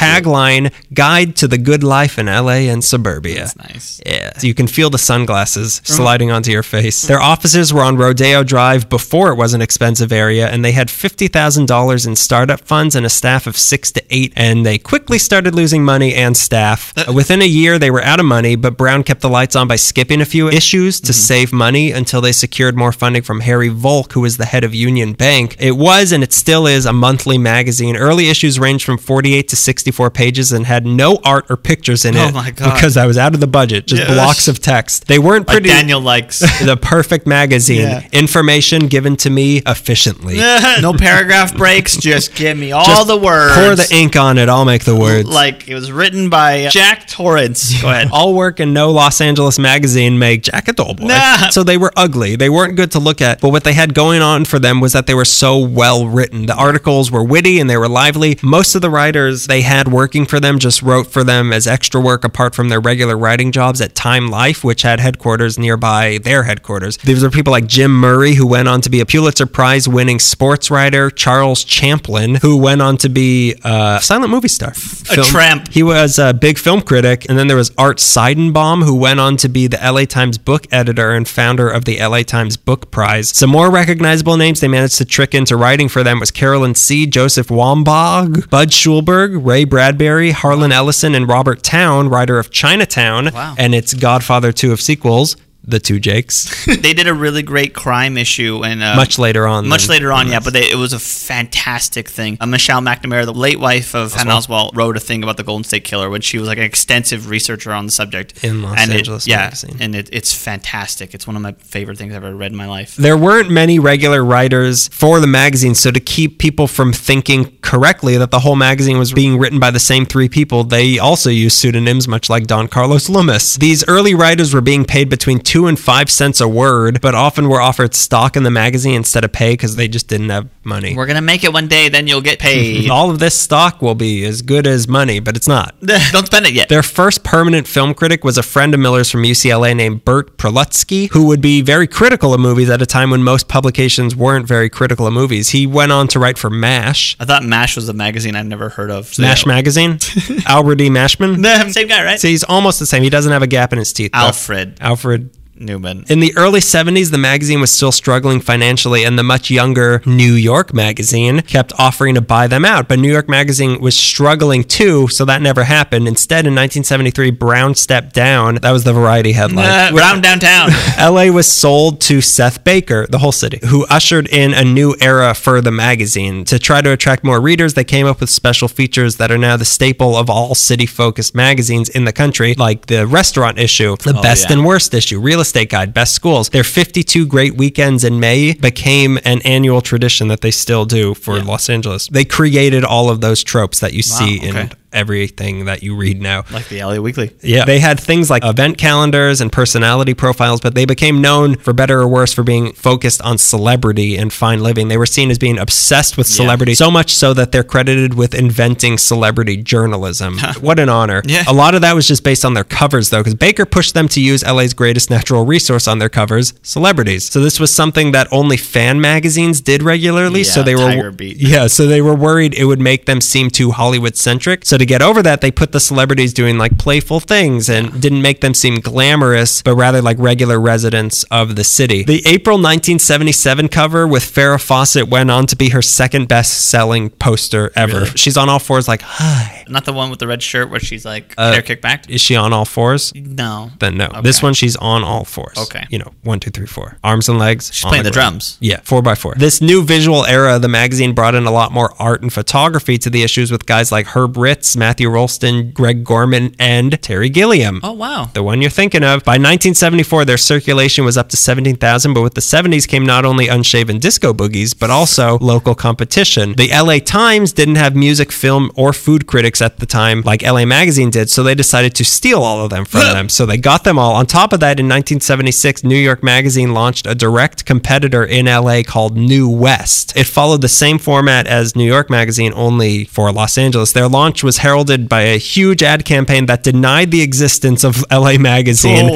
and then hired all the writers they had left to work for them. Yikes. So their big money back promotion worked and they were pretty successful, but the popularity of a New York funded magazine about Los Angeles made rich New York advertisers aware of the Los Angeles market. So they started running ads in Los Angeles magazine themselves. So now LA Magazine had not only local ads, which New West couldn't get a hold on because LA Magazine, they were loyal to them. So now they had that and also national ads. And then they caught another break when an LA based Time magazine writer wrote an article about the New West LA Magazine rivalry and painted LA Magazine as the good guy. And then this article got media companies interested in the magazine like ABC, who bought them in 1977. And then with ABC behind them, they went from 79,000 subscribers in 1977 to 172,000 in 1979. They got so many advertisers through ABC that at their peak, one issue had 600 pages in Oh. it. Over half of them were ads. Oh. Imagine 300 pages of advertisements. I would have to read every one because I'm a completist. Yeah, and buy them all. Yeah. I mean, I'd go bankrupt. in 1978 and 79, they had more ad pages than any other monthly magazine in the country. Ridiculous, but successful.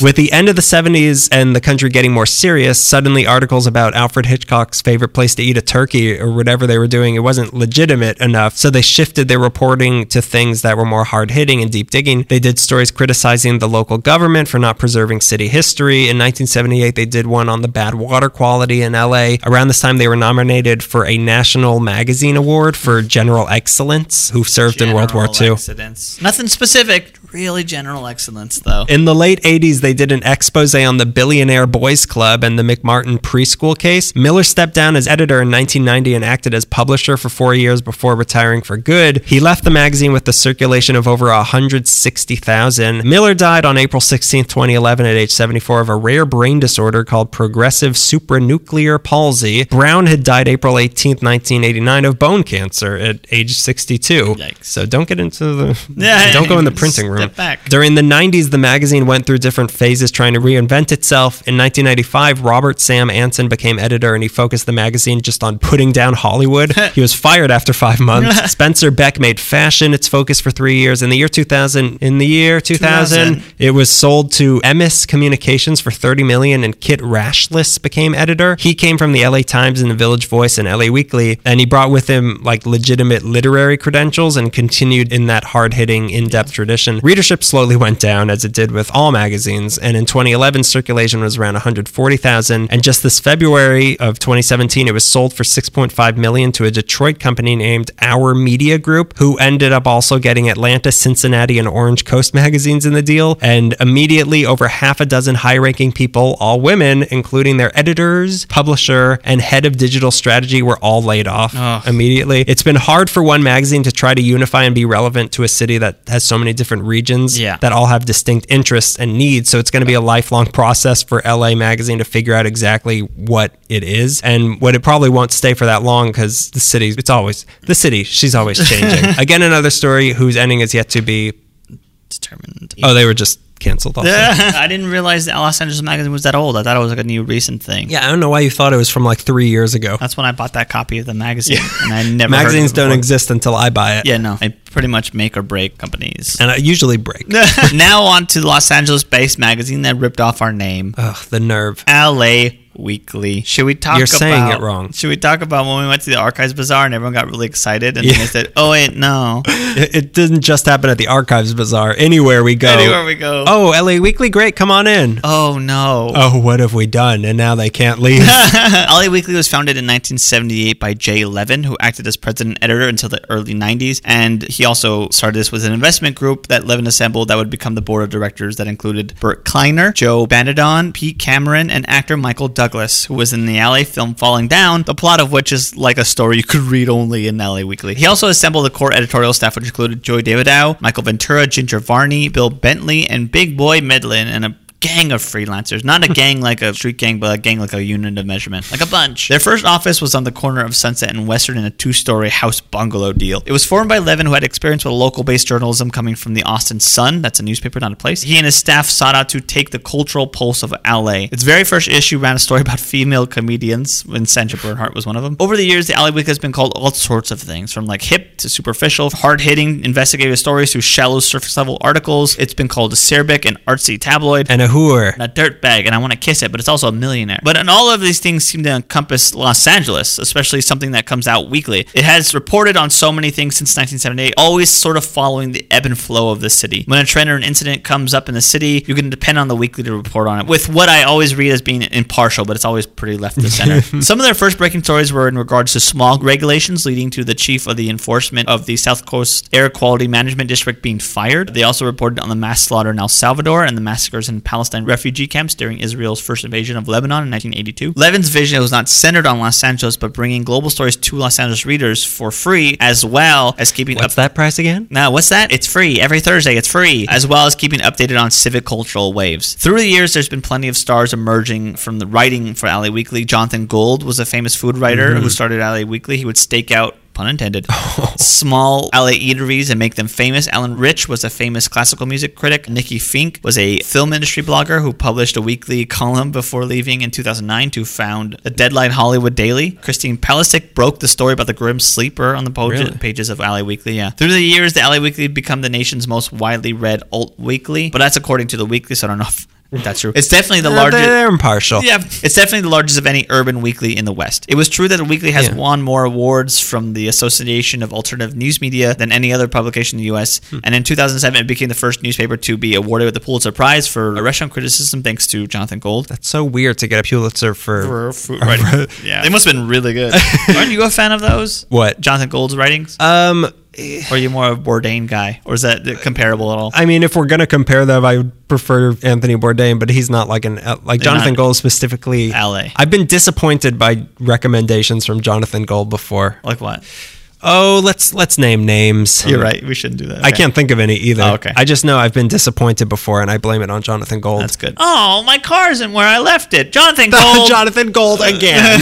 Pulitzer Prize, my, Pulitzer Prize parking ticket, more like it. In 1985, the freelancers who wrote for LA Weekly made moves to secure a contract ensuring that they'd receive pay increases, standard editorial policies would be implemented, health benefits and grievance procedures would be put into place. when was this? 1985. It was reportedly one of the first time freelancer journalists started a union to fight for more accommodations. In 1993, LA Weekly started the OC edition uh, for Orange County. The OC Weekly. The OC Weekly, which was run completely separate operation but part of the same family. I've never picked up an OC Weekly, but I assume it's politically and culturally very different. Around the same time, Weekly moved from its offices in Silver Lake into the old Hollywood Reporter Yeah. building on Sunset Vine. By this time, the Weekly reported a circulation of 170,000 readers. In It's 1994, easy to do when you give it out for free.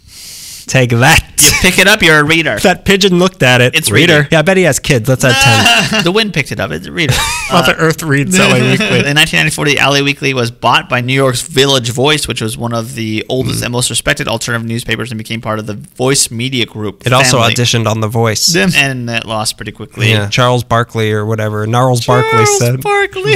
Charles Barkley. Gnarls Barkley. CeeLo Gnarls or whatever. Carl's Barks. Marx. Charles Mark. Charles Marx. Now I can't follow the string of purchases after Village Voice Media Group, but I read in 2005 that they were bought again, and then I read by 2013 they were once again looked over by Voice Media Group. So I don't. Yeah, really, that's the I last I've known about Yeah, I can't really follow the pattern. I will I'll just tell you everything I read though. According to a scattering of articles, the weekly was once again bought in 2005 by New Times Media, and this worried a lot of people. The weekly was notoriously, like I said, a left-wing magazine. The New Times was not. The New Time editor, formerly of the Phoenix New Times and the media executive editor of the Village Voice, his name was Michael Lacey, and Lacey was not left of center. He was hard right and had very little patience for PC culture. Vote Trump! You're all crybaby snowflake cucks. My generation will suffer. Um, I thought you were gonna say something mean, and then you. No, I support that. Ah, I'm totally on board. Stop being a crybaby. I had to walk barefoot in snow two miles up way both ways. White snow. Pure white. Keep snow white. Make America snowy again, if you know what I mean. If you know what I, if you get my drift. that these are the views of LA Weekly, so don't Yeah, not don't us. come after me No, on no, this. we're all about dirty snow. I like slush. what can I say? That's what I like. That's what I like. Whenever political activism would break out in the city, the paper would seemingly take the side of the authorities and chastise any protesters. That's weird. Yeah, it's a really weird shift. When union leader Miguel Contreras was found dead of a heart attack in South LA, the weekly reported that the next week the place We where should have had a better heart. In my day, hearts were stronger. The weekly reported that the next week, the place where he died, there was a police raid thrown on it, and it was a house that ran a prostitution ring. More than insinuating that Contreras was there for prostitutes. News maybe, but more of like a shock factor tabloid than Mm. actual reporting. Many writers for the weekly criticized that move because Contreras never made issues about sex or the sanctity of marriage, so throwing this veil of prostitution over sex death felt really cheap. In 2007, Lacey was arrested for revealing grand jury information after publishing the description of a subpoena issued in Maricopa County, which is not in LA. The LA Weekly continued on reporting the events and occurrences of the city, shifting tones, taking all sides. In January 2017, the LA Weekly went up for sale. Whatever direction this is all taken in, the LA Weekly will just go with it because it sort of always just They'll goes there. Since its inception, it has seen itself as a hard-hitting journalistic unit that takes the cultural pulse of the city, and whether that is their actual output or not, they are striving for it. Like Forbes magazine once called LA Weekly, it was it was say it was dishing up liberal politics at LA yuppies. And as early as 1990, the LA Times ran a headline: LA Weekly. People are so kind. Every single publication is so kind to each other. LA Times ran a headline: LA Weekly's adolescence proves to be a troubling one. Like they've always been sort of put down, but they always seem to like be very good at finding themselves again. Yeah. They have been called sleazy tabloid. We have gone on record and made fun of them. Mm. But we- No, no, no. but we pick up every issue every Thursday, Yep. and because LA Weekly is part of the city, it's part of. It's now part of the history. because the we want to know if they're suing us. Yeah, we want to know if we've been mentioned yet. I can't wait for the day they accidentally misprint their own title. oh God, it's gonna be so funny. Uh, you know what? I I wait for the day when people think, "Oh, LA Weekly's here." Oh, it's LA Weekly. Oh God, LA Weekly's here. I guess they're gonna make us famous now. Like they're LA gonna have Weekly. to pay for their own food. I shouldn't have to pay for food anymore. Jonathan Gold. If Jonathan Gold gives me another bad review, I want free food. Is there anything in their Wikipedia page about us yet? We can add it tonight. You want to do it while we're sitting here? We should set a timer and see how long it takes for that to be taken We'll down. jokingly say that they sued us for slander. Yeah, and, and then, then they're they gonna will. and then they're gonna keep it on the page because they're gonna sue us for slander. We're just predicting the future yeah, here. no, it's just what we do. They sued the this is what we do. Weekly Wonky sues founders of punk rock. Weekly Wallops Meekly Meekly Meatheads. Meekly Meatheads mosh into Mother's house because they have no money anymore. So yeah, those are a smattering of our city's publications. Publications. Each one of them seemed to, at some point, really encapsulate what the city was about, and then probably lost composure. There are some Hollywood Reporter, LA Weekly, uh, Los Angeles Magazine. They're still running. All these magazines seem to encapsulate the era which they were. I don't want to say created, but like when they were thriving, they really caught something about the city, and that's really Yeah, great. yeah, that's true. Mine, well, two of mine were basically made to promote Los Angeles, and Yeah, one of them was uh, the cheat sheet on what's going Yeah. on in Los I had a cheat certain sheet. of- I had a subculture one, and I had Big Daddy. And Big Daddy sits on my lap, and you know what I say? I say you're too big. You don't have an active timeline on your website, and also anything that would be about you is from you, so it doesn't make any sense. Yeah, that was the difficulty in researching this. People aren't going to write their own histories in a a not puff piece way. it's weird how like I really thought there would be a concise history of the Hollywood Reporter, Yeah. but there isn't. Everything's just about the blacklist, and I had to piece together like, okay, it started here, went here, and here, and here. I read the Silverman name so many times, and I had to make a checklist, and so many times like, oh wait, no, I got the wrong Sid. A competitor isn't going. LA Magazine Yeah, KCET's isn't going not gonna to. write, yeah. there's a lot of cutthroat in this industry. Hidden History Valley is going to do an Ali Meekly episode about the history of LA Meekly. Yeah, you didn't listen to it. Oh God! I look forward to any and all new LA magazines and podcasts because anything about the city sheds a different perspective. I'm, I'm always Yeah, I don't welcome any more LA podcasts. Okay? The scene's crowded. Even this one is too much. LA Weekly, Los Angeles magazine. Magazine. I'm writing new articles for Atlanta Sunshine all the time, but it's Yeah. fun to get a good magazine, especially one that's so relevant to yeah, and it, it keeps things up. you can go out and do. as much as we make fun of LA Weekly, which we shouldn't, I really do depend on it to give me opinions about the city that I'm like, well, I don't know what Measure C is. I don't know who I should be voting for. You didn't mention that their headquarters are now right off the 405. Right off the 405 in Westwood. I didn't mention that. It's not. It's a Westwood or like it's between Westwood and Culver City, whatever area that would be. It's near Tito's Tacos. I thought it was off of Wilshire. Maybe I'm thinking Variety. Variety Vari- is off, yeah. Variety's off of 405 as well. I didn't talk about that. How they're both off the 405. 405 mag. I don't know. Yeah, I yeah, can't yeah, think. yeah, of yeah, it. Here's a variety headline for you. Leave us a review on iTunes. Or we'll come and look for you. Yeah. Podcast, pummel, proud public. Pride is a sin. Don't be too prideful. Leave us a review. It helps us out. It helps our self esteem. Makes it easier for people to find us. If you have an iPhone, just open the podcast app. Leave some. You don't even have to leave a review. Just some star ratings would be nice. You can find us on Tumblr, which is our main hub, lameekly.tumblr.com. We have a podcast archive. We usually post pictures the day that the episode is released. We could follow us on Instagram, la underscore meekly. on Twitter at LA Meekly, on Facebook, just look for LA, LA Meekly. Meekly. If you have uh, any episode suggestions, any comments, Yes. or if you want to be a subject of our field trip episode, if you if you think you got what it takes, Yeah, to answer Um, 12 questions or whatever. Gnarls Marksley won't turn you down on this one. We'll say we'll say yes to anything. Literally anything. Literally anything. if you have a murder dungeon, invite me to your house to kill me. I'll, I'll go. be there as long as I get free admission. Yeah, and you have to answer the questions before you kill me. Will you kill me? That's the first question we always ask. Please don't kill me. That's not a question. Please don't kill me. If you think you fit those qualifications, send us an email, la.meekly at gmail.com. We'll have a good May mm-hmm. as we decided. Wait. No, no, no. Have a good What's going on? Yeah, have a good, Good June, June. as we decided that this month shall be called. It is June. Have a good Father's Day Yes. for all of our father listeners. Summer's starting. Yeah. Go wiggle yourself at the beach. Go wiggle your little Like butts Don Draper said, summer's coming. Summer's Peggy, coming. summer's coming. Summer's coming. Well, winter may be coming as well, but I'm not on that network. I'm not, the, not on that show, so summer's coming. Thanks for listening. We hope you had a good episode 42, the old Jackie Robinson. That has been yet another episode of LA Meekly, creating catches consistently since 2K13. What does that mean? Tell me, what doth that mean? Is that about Return of the King?